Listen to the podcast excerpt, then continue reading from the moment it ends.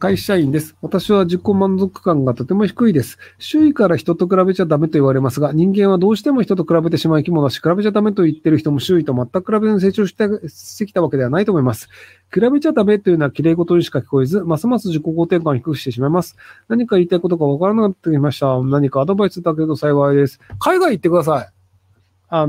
日本人って顔も見た目もまあスタイルも似てるので、比較しやすいせいで比較しちゃうんですよ。他の国行くと、そもそも肌の色違いますとか、運動性能まるで違いますとか、もう見た目も、もう生まれた瞬間から彫刻みたいな顔してるやつとか、いやもう全然これ比較と相性にならねえやってなったりするので、なので、人種が多い都市に行ったりすると、周りと比較するというのを全くしなくなるんですよ。だから日本人で美人とか美女とか言われる人とかがいるんですけど、やっぱり欧米で、明らかに整った顔だよねという人とは、顔の骨の構造設計が違うんですよ。日本人で美人だと言われてる人も、顔が平面なんですけど、こちら側で美人だと言われてる人って、要は、流線形なんですよ。要は、平面に対して目と鼻と口がついてるっていうのが、まあ、弥生系の人種の日本人の構造なんですけど、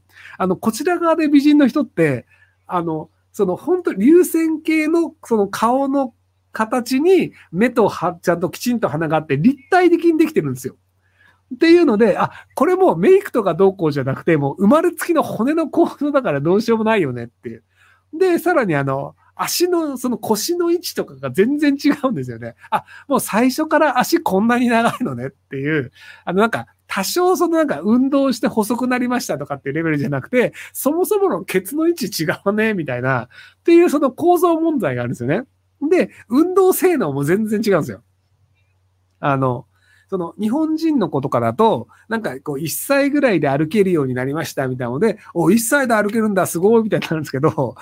黒人の子供とか1歳で走り回ってたりするんですよ。生まれついての筋肉の性能が違ってて、ジャンプとかするのね、みたいな。で、室伏っていう生き物がいるんですけど、最近スポーツ長官になったんですけど、で、室伏が子供の頃に1歳で懸垂してたらしいんですよね。一般の日本人は、1歳だと歩けるとかですけど、室伏は1歳の時点で、懸垂をして、自分の体重を腕の筋肉だけで支えてたっていう、そういう生き物がいるんですよ。なので、本当に人種とか、DNA とかに比べると、個人の努力とかって、もう比較してもどうしようもないっていうのがわかるので、なので、比較対象というのが、たまたま似通ってる民族が一緒にいると、比較しますけど、室伏みたいな生き物を見ると、これは人間よりどちらかというとゴリラ側の生き物だなってわかるんですよ。人間の握力が確か80とか90とかで、ゴリラが300キロとかなんですけど、で、室伏が確か180とか、200いくつか。人間よりもゴリラの方が近いんですよ。室伏の握力は。背筋力。なので、ゴリラ、人間、室伏行くと、室伏はゴリラ側だったりするので、そういう感じで、人間として比較するよりゴリラの方が近いみたいな生き物を見たりするので、なので、比較対象を変えるといいんじゃないかなと思います。ひろゆきさんの賃貸派の考え方大いに納得していますが、中央線沿線新宿三鷹間で駅徒歩3分の場所にすでにローン関西持ち家一戸建てを持っている場合、このまま住み続けるのと売ってしまってそのお金で賃貸で暮らすのどちらが良いですか？そろそろ年金の未収入になるんでおしまいですが、月10万円生活には慣れてます。売る値段を確認してください。で、売る値段で、ただ、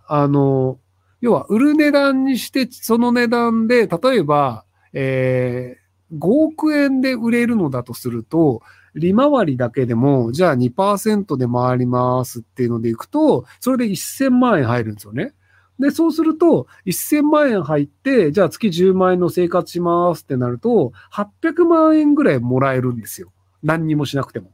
てなったら、そっちの方が得ですよね。なので、これから地価がどう上がり続けるかっていうと、そこまで上がらないので、なので、いくらで売れるのか。で、そこでその額で利回りでいくら手元に入ってくるのか。で、入ってくる利回りで、じゃあ家賃を払って暮らせるのが可能なのかどうかっていう、金額ベースで計算すればいいんじゃないかなと思います。